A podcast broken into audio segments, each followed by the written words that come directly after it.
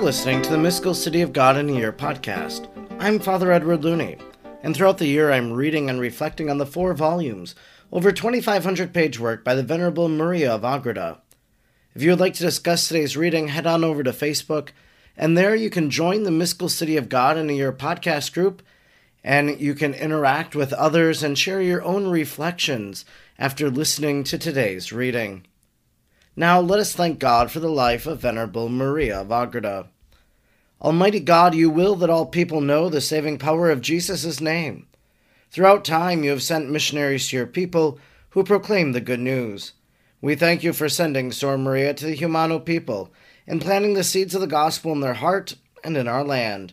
She taught them the good news and prepared them for baptism. We look to her example and holy life and wish to be taught by her today. Sor Maria, teach us how to pray and meditate. Teach us how to imitate the virtues of Our Lady. Teach us the mysteries of our faith. Almighty God, stir aflame in our hearts the same missionary fervor of Sor Maria, so we may be emboldened, as she was, to proclaim the gospel of our Lord Jesus Christ, who lives and reigns with you in the unity of the Holy Spirit, God, forever and ever. Amen. Today is day number 170. We are reading from Volume 2, Book 4, Chapter 21, paragraphs 606 to 612. Chapter 21 The Lord prepares the Most Holy Mary for the flight into Egypt. The angel speaks to Saint Joseph, and other matters concerned therewith. When the Most Holy Mary and glorious Saint Joseph returned from the presentation of the infant Jesus in the temple, they concluded to stay in Jerusalem for nine days, in order to be able each day to visit the temple and repeat the offering of the sacred victim, their divine Son, thus rendering fitting thanks for the immense blessing for which they had been singled out from among all men. The Heavenly Lady had a special veneration for this number in memory of the nine days during which she had been prepared and adorned by God for the incarnation of the Word as I have related in the first ten chapters of this second part.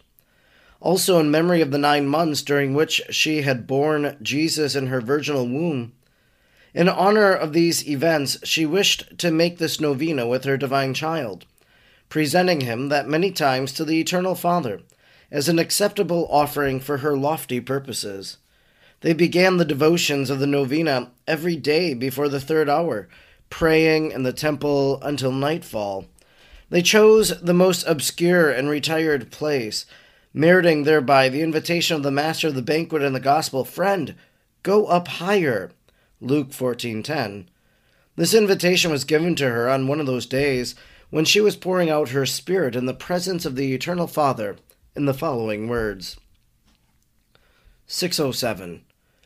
Highest King, Lord and Creator of all that has being, here in thy presence lies the useless dust and ashes, which thy ineffable condescension has favored with grace, such as it neither knew nor ever could know how to merit. I find myself, O Lord, forced onward by the impetuous flood of thy blessings, to give thee thanks. But what return can she offer, who, being nothing, has received her existence and her life from thee? And who, over and above, was overwhelmed by such incomparable mercies and blessings of thy divinity. What thanks can she render in acknowledgment of the immense bounty? What reverence worthy of thy majesty? What gift to thy infinite deity, since she is only a creature? My soul, my being, and my faculties, all have I received and continue to receive from thy hands. A thousand times do I offer it in sacrifice to thy glory. I acknowledge my indebtedness not only for having given me all this, but for the love with which thou hast given it, and because among all creatures thy infinite bounty has preserved me from the contagion of sin, and has chosen me to give human form to thy only begotten Son, to bear him in my womb and at my breast, though I am only a daughter of Adam and made of lowly and earthly matter. I perceive thy ineffable condescension toward me, O Lord, and in gratitude for it, my heart fails and my life is spent in all affections of divine love. Having nothing else to repay all the favors of thy right hand conferred upon thy handmaid. But now my heart is revived and rejoices in possessing a gift worthy of thy greatness, since I can offer thee him who is in one substance with thee, equal in majesty and the perfection of attributes, the only begotten of thy intellect, the image of thy being, the fullness of thy own pleasure, and only and most beloved Son. This eternal Father and most high God is the gift which I offer the victim which I bring thee, and this I am sure thou wilt receive. Having received him as God, I return him to thee, God and man. Neither I nor any other creature or Lord can ever offer thee a greater gift, nor can thy majesty ever demand one more precious. It is so valuable that it will suffice to repay thee for what I have received. In his name and in mine I offer and present him to thee. I am the mother of the only begotten. Having given him human flesh, I have made him the brother of mortals and as he wishes to be their Redeemer and teacher, it behooves me to be their advocate, to assume their cause and claim assistance for them. Therefore, Father of my only begotten, God of mercies, I offer thee to him from all my heart. With him, and because of him, I beg thee to pardon sinners, to pour out upon the human race the mercies of old, and to open new fountains for the renewal of thy wonders. This is the lion of Judah, become a lamb which takes away the sins of the world. Apocalypse 5 5. He is the treasure of thy divinity. 608. Such prayers and petitions the Mother of Piety offered up in the first days of her novena in the temple. To all of them the Eternal Father responded, accepting the offering of his only begotten as a pleasing sacrifice, being more and more enamored with the purity of his only and chosen daughter, and looking upon her sanctity with benign pleasure. As an answer to her petition, he conceded to her new and great privileges, among which was also this one that as long as the world should last, she should obtain all that she would ever ask for her clients. That the greatest sinner, if they availed themselves of her intercession, should find salvation that in the new church and the law of the gospel she should be the cooperatrix and teacher of salvation with Christ, her most holy Son. This was to be her privilege, especially after his ascension to heaven, when she should remain as Queen of the universe, as the representative and instrument of the divine power on earth. This I will show more particularly in the third part of this history. Many other favors and mysteries of the Most High confirmed upon the Heavenly Mother in answer to her prayers. They, however, are beyond the reach of spoken language, and cannot be described by my short and limited terms. 609.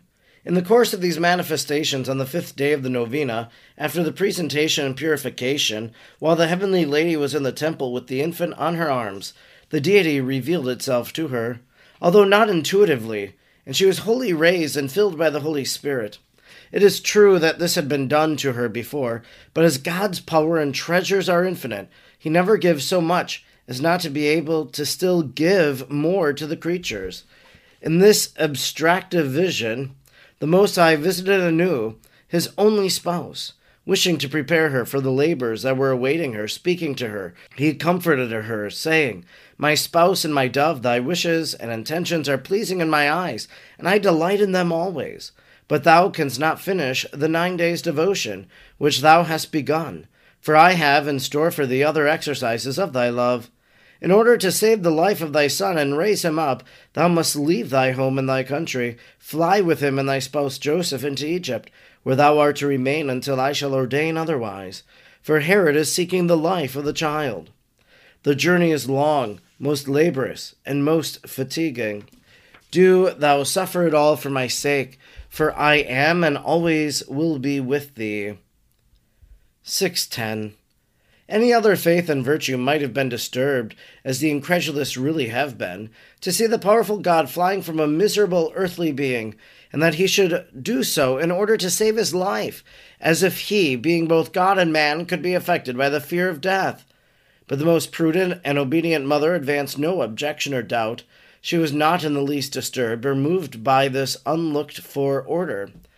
Answering, she said, My Lord and Master, behold, thy servant with a heart prepared to die for thy love, if necessary. Dispose of me according to thy will. This only do I ask of thy immense goodness, that overlooking my want of merit and gratitude, thou permit not my Son and Lord to suffer, and that thou turn all pains and labor upon me, who am obliged to suffer them.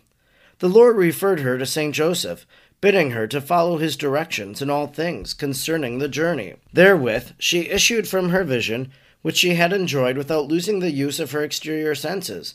And while holding in her arms the infant Jesus, she had been raised up in the vision only as to the superior part of her soul. But from it flowed other gifts, which spiritualized her senses and testified to her that her soul was living more in its love than in the earthly habitation of her body. 611. On account of the incomparable love which the Queen bore toward her most holy Son, her maternal and compassionate heart was somewhat harrowed at the thought of the labors which she foresaw in the vision impending upon the infant God. Shedding many tears, she left the temple to go to her lodging place, without manifesting to her spouse the cause of her sorrow. Saint Joseph therefore thought that she grieved on account of the prophecy of Simeon. As the most faithful Joseph loved her so much, and as he was of kind and solicitous disposition, he was troubled to see his spouse so tearful and afflicted, and that she should not manifest to him the cause of this new affliction. This disturbance of his soul was one of the reasons why the holy angel spoke to him in his sleep, as I have related above when speaking of the pregnancy of the queen. From the same night, while St. Joseph was asleep, the angel of the Lord appeared to him and spoke to him, as recorded by St. Matthew Arise, take the child and its mother, and fly into Egypt. There shalt thou remain until I shall return to give thee the other advice. For Herod is seeking after the child in order to take away its life. Immediately the holy spouse arose, full of solicitude and sorrow. Foreseeing also that of his most loving spouse, Entering upon her retirement, he said, My lady, God wills that we should be afflicted, for his holy angel has announced to me the pleasure and the decree of the Almighty, that we arise and fly with the child into Egypt, because Herod is seeking to take away its life. Encourage thyself, my lady, to bear the labors of this journey, and tell me what I can do for thy comfort, since I hold my life and being at the service of thy child and of thee. 612. My husband and my master, answered the queen, if we have received from the hands of the Most High such great blessings of grace, it is meet that we should accept temporal afflictions. Job 2:13. We bear with us the creator of heaven and earth. If he has placed us so near to him, what arms shall be able to harm us, even if it be the arm of Herod? Wherever we carry with us all our good, the highest treasure of heaven, our Lord, our guide and true light. There can be no desert, but He is our rest, our portion, and our country. All these goods we possess in having His company. Let us proceed to fulfill His will. Then Most Holy Mary and Joseph approached the crib where the infant Jesus lay, and where he, not by chance, slept at that time. The Heavenly Mother uncovered him without awakening him, for he awaited those tender and sorrowful words of his beloved. Fly away, O my beloved, and be like the roe and the young hart upon the mountains of aromatical spices. Come, my beloved, let us go forth into the field. Let us ride in the villages. Canticle 8:14, 7:11. And the tender mother added, Sweetest love, meekest lamb, thy power is not limited by that of earthly kings, but thou wishest in thy exalted wisdom to hide it for love of men. Who among mortals can think of taking away thy life, O my God? Is it not in thy power to annihilate all life? Since thou givest life to all, why should men take away thine? John 10:10. 10, 10. Since thou visited them in order to give them eternal life, why should they wish to give thee death? But who shall comprehend the secrets of thy providence? Romans 11:34. Allow me then, O Lord, and light of my soul, to awaken thee. For when thou sleepest, thy heart is awake. This concludes our reading today for day number 170. We've been reading from Volume 2, Book 4, Chapter 21, paragraphs 606 to 612. We've already spoken about novenas in our reflections previously, because as Maria of Agreda really points out, this was something that she brought forward in the fact that Mary prepared and was prepared by God for the incarnation, for the Annunciation, by nine days of prayer. And so here you have Our Lady again, after the presentation, the temple, her purification, making a novena, nine days of prayer. This gives us our pattern for a novena. It anticipates the great novena of the church from Ascension Thursday to Pentecost Sunday, in which the apostles gathered in prayer with the Blessed Virgin Mary. Perhaps that first Pentecost novena was inspired by the example of Our Lady who would pray for nine days. I'd encourage you, if you ever have a petition or a dire need, to pray a novena, to find a novena to one of the saints or Our Lady or Jesus, and to pray it with sincerity and with devotion, and see how God works through that prayer of the novena. We heard also about the interior life of Our Lady, her prayers and her petitions to the Most High. And this is a very powerful line, and it's so true. She should obtain all that she would ever ask for her clients, that the greatest sinners, if they availed themselves of her intercession, should find salvation, that by the prayers of Mary, hardened hearts might be converted. If there's someone you know, entrust them to the intercession of Our Lady. She should obtain all that she would ever ask for her clients. What Mary obtains for us is whatever is according to God's will. She'll make our request known, like she made Jesus aware of that shortage at the wedding feast at Cana. And she will help us to be open to the will of God. And then we heard today the Lord referred her to St. Joseph, bidding her to follow his directions in all things concerning the journey. That really reminded me of that phrase, ite ad Joseph, go to Joseph. St. Andre Bessette always encouraged devotion to St. Joseph. The great saints have asked us to implore the help of St. Joseph. How powerful the intercession is that we have Our Lady and that we have St. Joseph. But Our Lady deferred to St. Joseph. And if we follow the example of the Blessed Mother as we learn more about her in our readings, well, here we are following her example whenever we seek the intercession of Saint Joseph. And finally, as they're going to flee into Egypt, I just thought this was something that you could just imagine, written so beautifully.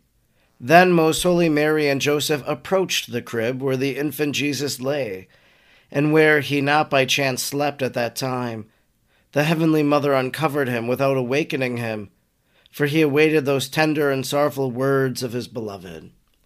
But just to imagine, maybe when you pray the mystery of the rosary, of Christ's birth or presentation in the temple, just to imagine Joseph and Mary approaching the crib and picking up Jesus, pulling back the blanket that covers him and keeps him warm, them caressing him and rocking him and kissing his forehead. It's a beautiful image that Maria of Agreda paints for us today. I'm Father Edward Looney, and throughout the year I'm reading and reflecting on the four volumes of the Mystical City of God. I'm grateful you joined me today, and I hope you'll join me again tomorrow. Until then, may God bless you, and Mary pray for you.